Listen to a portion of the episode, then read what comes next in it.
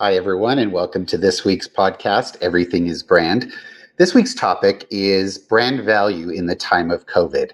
So, a few weeks ago, Zinc put out a call to any organization that was helping on the front lines of COVID 19 and the fight against the coronavirus to offer our services to help them brand or market or anything that they needed to do. And an organization called COVID Trials answered the call.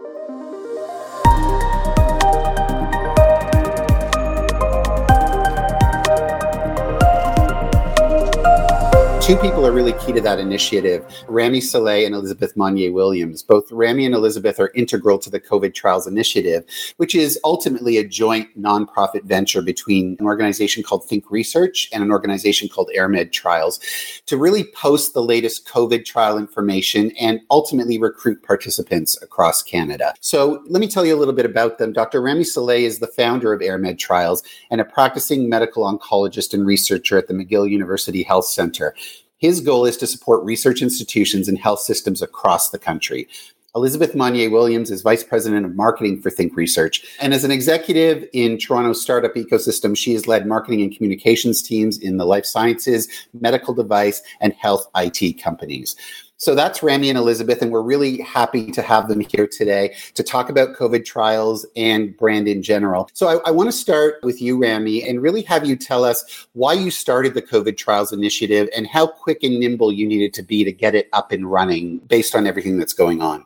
Yes. So first of all, thank you for having me here today. Yes, um, pleasure. COVID trials. That's a is an idea that came to not only to my mind but a couple of colleagues when we started treating patients on the COVID wards, where patients and their families asked about trials or treatments in order to fight the disease, given that there is no approved treatment out there. Um, the answer was very difficult to obtain, given that there is no standard site out there or an information resource center out there in order to give those answers answers to the patients. After consulting with few colleagues across Canada, we came up with the idea of uh, creating a platform where participants or Canadians in general can have a look at what trials are being done against COVID 19 in their country, but also give them the opportunity to uh, participate in those trials. Given that COVID does not wait for anyone and time is of the essence to fight COVID 19 and find a solution and a vaccine in order to go back to somewhat what used to be our normal life before all of this. Hmm. uh, time was our biggest enemy. And so we wanted to find a way to come up with a branding with a platform as soon as possible. Why do you think creating a brand was important for COVID trials, Elizabeth? Sure. And I'd echo Rami's thanks that you had us on. It's really kind of you to offer us to come on the show. I appreciate that. So it's difficult to reach people at the best of times for clinical trials. It's a challenging field, and I'll let Rami speak to that in more detail because he's had more experience than I have. Part of what we wanted to do here was to make a really strong case for what we were doing with the project and to create an umbrella wide enough that other partners would feel incented to come in and to join our effort so that we could reach more patients faster together. And so the importance of having a clear message, of having a unifying rallying call, of basically creating as big a bandwagon as we could and then encouraging other organizations in all the provinces and territories to, to join in, that was essential to our success. And so brand is certainly a key element in that process. Rami, what is the greatest value of the brand for this initiative? I think when we approached Zinc for the idea and how to identify ourselves to the Canadian public, the importance and the biggest factor was how do we gain the attention of the Canadian public in a brand that is easy to understand with an easy objective with a simple i would say interface. And mm-hmm. this is the difficulty that we had prior to approaching zinc is how do we make this site simple? Before covid we had a lot of initiatives that were done to target participants and to target the canadian population but they have failed. And i think the biggest reason for that was there was not really a structured well formed brand that focuses on the regular people in Canada. So this is where biggest fear and our biggest worry was is how to figure out a brand that everybody can understand it wherever they are in Canada, independent of the age group, everybody can get it. So this was the most important thing for our brand. Can you tell us the challenge that you have with respect to connecting the participants and the researchers together, which was key with covidtrials.ca? Very quickly, there has never been a platform that connects uh, participants to researchers. It has never been been done. So this was actually a proof of concept. it is very hard to gain the trust of participants to join trials, and it's very hard for researchers to go access and tap the Canadian population to get those participants in. So we wanted to position ourselves somewhere in the middle, like a buffer zone, where we mm-hmm. intake the participants' information safely and accurately, send it to the clinical trialists, and then they can approach the patients at that time.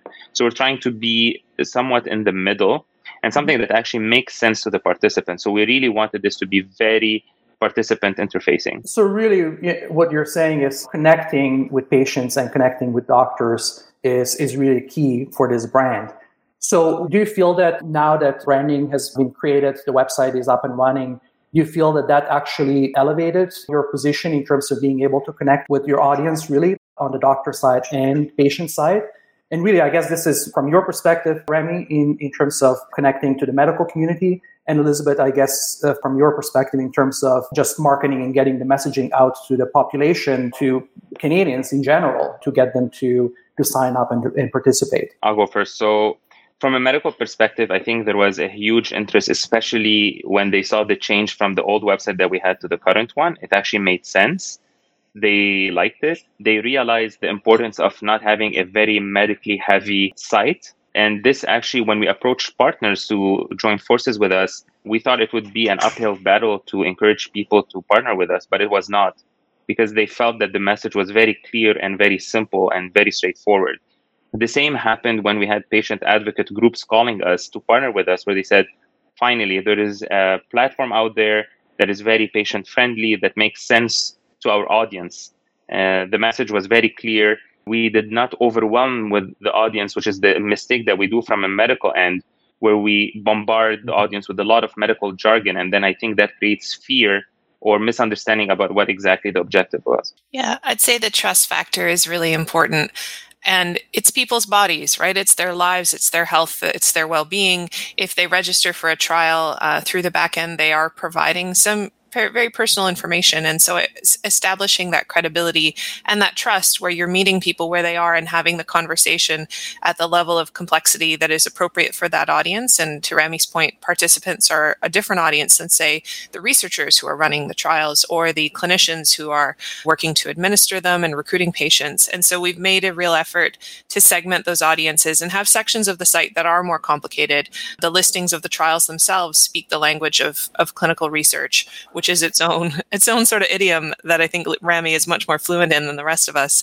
I can tell you in terms of the traction we've seen on the site, the bounce rate has cut in half, and this is sort of marketing nerd speak. And we've seen time on page increase. And so the, the things that Remy is intuitively describing, we do see analytics to drive home the point that we've made something that's more accessible. People, when they see it, aren't running away and they're mm-hmm. spending more time to explore and understand how this site and visiting it can benefit them. And from a marketing point of view, that's always what we want to achieve when we try to launch a new thing. I was just going to say to that point, simplifying the message and really focusing only on COVID trials and what that's all about helped streamline not just messaging, but also how people actually see it and actually interact with it. Yes, uh, we see a lot of traffic through the site whenever Remy is interviewed, which has happened several times. But we also see just sort of some general uptick in people finding the site, spending time on the site, and then converting to register for trials in the back end. And so from a marketing point of view, obviously, I want to make sure the site's effective. Are we recruiting those patients?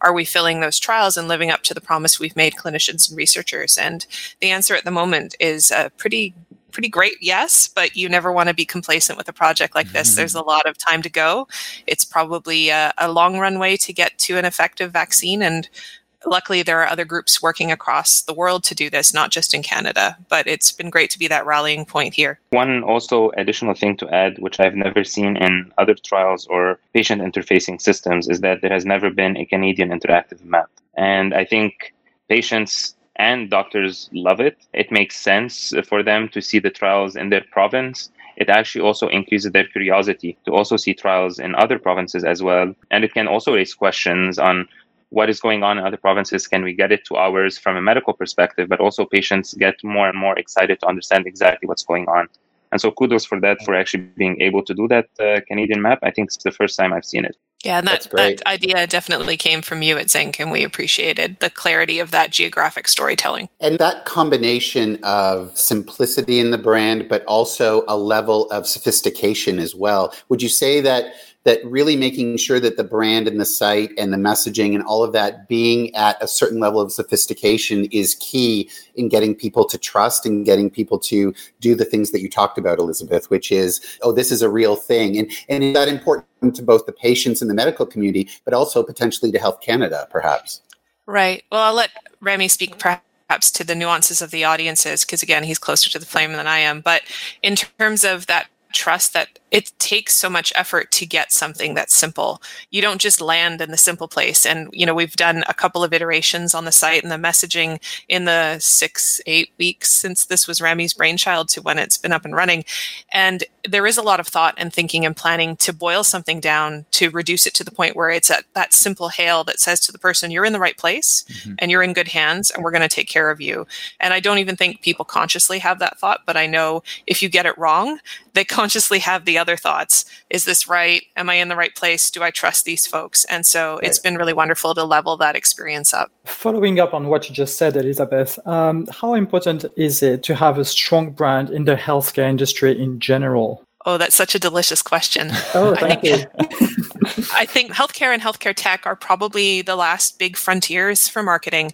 It's been an industry that has sold a lot through in person and the trade show experience, but we're seeing signs even before COVID that that era was changing because the overhead involved in doing a trade show and traveling and moving all your people, it's so extensive. So obviously you want to meet with your customers and you want to be able to create great experiences, but I think digital is probably going through that change that we've seen in the financial sector, that we've seen in other retail spaces, where you have a, that market leading brand who upends the table and then everybody else is chasing that. I don't think the legacy med tech companies are quite there yet. I see them starting to experiment in that area, but I think there's so much open space to do really interesting branding work in medicine, in healthcare. It's a really exciting time to be in this sector. And just to that point, I find that quite interesting because it seems like a lot of what you're talking about is the fact that they're really not talking to patients or quite frankly oh, in some cases to medical professionals. It seems like some of the messaging is not defined or refined yet. So that's where i think branding can really help in positioning overall. Yeah, it's really challenging. Projects like this, where you're working with clinical leaders like Rami and doing something that's so overtly participant facing, as a medtech vendor, those are rare and it's appropriate that they be rare. We're here to support folks like Remy who are in hospitals who are treating patients. It's never the role of the medtech company to do that work. We're here to support it and help it accelerate. And so you're always a little bit removed from kind of where the action is. But that's why projects like this one are so exciting. And it's such a great opportunity to connect with participants and hear directly from them, certainly in some of the Facebook ads we've been doing to get the word out. You get it full in the face as to how people are reacting and mm-hmm. what they think is positive and what they think is challenging and maybe things that they're working through. It's been really exciting to sort of get that immediate response. And you can count on the general public to not hold back, right? yeah, they'll give it to you straight for sure. Remy, what do you envision for covidtrials.ca going forward, and how can brand and marketing help you accomplish it? As I mentioned before, covidtrials.ca is a proof of concept on can we engage the public in clinical trials? And if the answer is yes, can we continuously engage them with trials in general. COVIDtrials.ca only focuses on trials in COVID, but hopefully soon trials from other disease sites will start opening up uh, back again. And there is an interest in the medical field already to see if this can be applied in general. As we discussed, the medical industry is sort of ancient in some cases. I presented COVIDtrials.ca and the Zinc initiative in a seminar where there was COVID researchers and we all agreed that the last time there was a trial interfacing system was in 1999 and the year 2000. Wow. And we are extremely far away. Branding has come a long way, the internet, technology, how to get in touch with people, the metrics that we can understand to refine the message better. We are actually in the golden era right now. And what I do envision is that covidtrials.ca, the same message and the same branding message that was created by Zinc, which is complete the circle, can be applied to any trial in general. So it is a universal message that can be applied. And this is my hope is if we continue with this interest and engaging the public, nothing will stop us to just implement it in trials in general. So I just wanted to know sort of what advice you guys have for organizations and marketers trying to pivot and move quickly to build a brand going forward. From a medical perspective, it's very hard to say. This is mostly on Elizabeth's end, but from my perspective, I think any medical association and any company that is thinking of entering the medical field needs to understand the audience from the beginning before they start building their websites and building their brand. I learned it very much so when I created the site. I thought that I nailed it. And then when Zinc came in and did the message, it's true that it is a simplified message, but I found it at the beginning to be very hard to accept the change. But then when I took a moment and thought from a patient perspective, it actually made sense. So I do advise people before they actually move forward and with their project, just take a step back, think about the brand, do understand that the branding is actually the first and the most important step, or else, even if you have an amazing program or an amazing system, it might not even hit your audience because of the brand. I'd say on our side that planning and thought upfront really does matter. And we're lucky for this project. We also have a, a really awesome VP of communications, Genevieve Tomney, who uh, unfortunately wasn't able to join us for this podcast today, but has been instrumental behind the scenes in terms of translating our messages for the public and thinking through what's going to resonate and what isn't. Her background is in journalism, and that's been invaluable to this enterprise. I'd say it's hard right now because budgets are uncertain, company mm-hmm. pipelines yeah. are uncertain. There's so much uncertainty everywhere for people and their jobs. So I think the first thing is to just level set on where you are. What are you running that maybe doesn't make sense anymore? Hopefully people have gone and done that internal audit, right? Or do you have messages that are public facing that maybe might be off putting given how quickly things have pivoted? I think a lot of that happened sort of March, April, but you may have things that were scheduled that you haven't looked at and you wouldn't want to be surprised by those. I think it's also getting really clear on where you can spend and what resources you have and what's going to deliver the most bang for your buck. And so we knew for this project that a simplified message was really important. And that's why we were so grateful to have uh, Zinc and the web development house yeah, of Daisy yeah. uh, come on as partners because there was so much further work that we were able to do with you aboard that we wouldn't have been able to do ourselves. And I think that openness to partnership and looking for people to help propel your project where maybe you wouldn't look for them normally or in the past. Uh, I don't know if Rami's worked with a branding agency before, but he was certainly open to the process and open to experimenting. And that willingness to try and iterate and be clear eyed about what's working and what isn't, I think that's essential for marketing teams, no matter what discipline and segment they're selling in right now. Just to be very clear, moving forward, any idea of mine moving forward will definitely have a branding visit first before moving. He's a believer now. Yes, that's right. That's that's awesome. I mean, I think that what, what's really clear, and and you know what I want to really make clear for our listeners is how quickly and how hard it was to kind of get this up and running from a point of zero and do it in a situation in a time when it really needed to be done fast. And I think that either even coming up with the idea and then reaching out to us and us to Daisy and, and that whole thing and Elizabeth, and, and Jen really making sure that it got out there it was a really fast situation. And I think that through all of it, what was clear is that even though it had to be fast, even though we had to be focused on it, even though we had to make sure that we were recognizing all the audiences, we also had to make sure that it did all those things that you talked about, that it was a simple message, that it was something that people felt good about and wanted to participate in, that it was something that they could trust and take a look at it. And really the brand was i think most helpful from that perspective is that when people come to the site it feels like this is a real thing that's been thought out even though it was done quickly it's been thought out and there's some really strong professionals behind the scenes i mean you know we put all of the bios up there and everything because it's really about ensuring that the audiences understand what their not only what their role is in this but also how they can help and them feeling really strong about that. Elizabeth, you talked about that. It's very personal for people to get involved in a trial. And we had to be very respectful of that. And we had to really make sure that everything and all the thinking that you had done from a medical perspective was translated, simplified, and then brought into the vernacular and the voice of the patient and really mm-hmm. making sure that that was all part of it. Yeah, I really like how the graphics in particular tell that story because we had sort of that that image that's really for researchers and clinicians of that what the virus looks like under a microscope with that those sort of knobby things and they kind of look like T's. Mm-hmm. And I know some of the folks on our in our internal team, um, Sim Rankissen, who's our, our in-house design person, was like, I really find that thing gross and off-putting. And what she loved they loved about how it translates is that it's it's simplified you still get the t in the structure so that it hails you as being about corona but it's sort of stripped out the medical nuance to really resonate with patients and participants in a, in a really clear, clean way. And I think we went from our first kickoff meeting to that in like something like 24, 36 hours. Like it was, yeah. Yeah. it was a blistering pace, but well, right. well deserved. But it talks to the importance as well of making sure that even though you're moving at that blistering place, the end result ultimately is going to last for a very long time. So you really have to be clear and concise about how you put that together, whether it's the imagery or the messaging or the or the positioning, because that's going to last for a while. And those 24 hours will come and go very quickly, but the results of those 24 hours need to last a very long time. So it, it's really important to be focused on that. For sure, and 100%. It was it was amazing to watch it iterate that quickly and that coherently. And it, there's so much play and room to explore in the brand uh, and to play with its elements that uh, that's really exciting to me as a marketer who's now then applying it sort of day in day out as the brand grows. I know we kind of talked a little bit about opportunities earlier, but is this now that it's up and running and everything seems to be running very smoothly?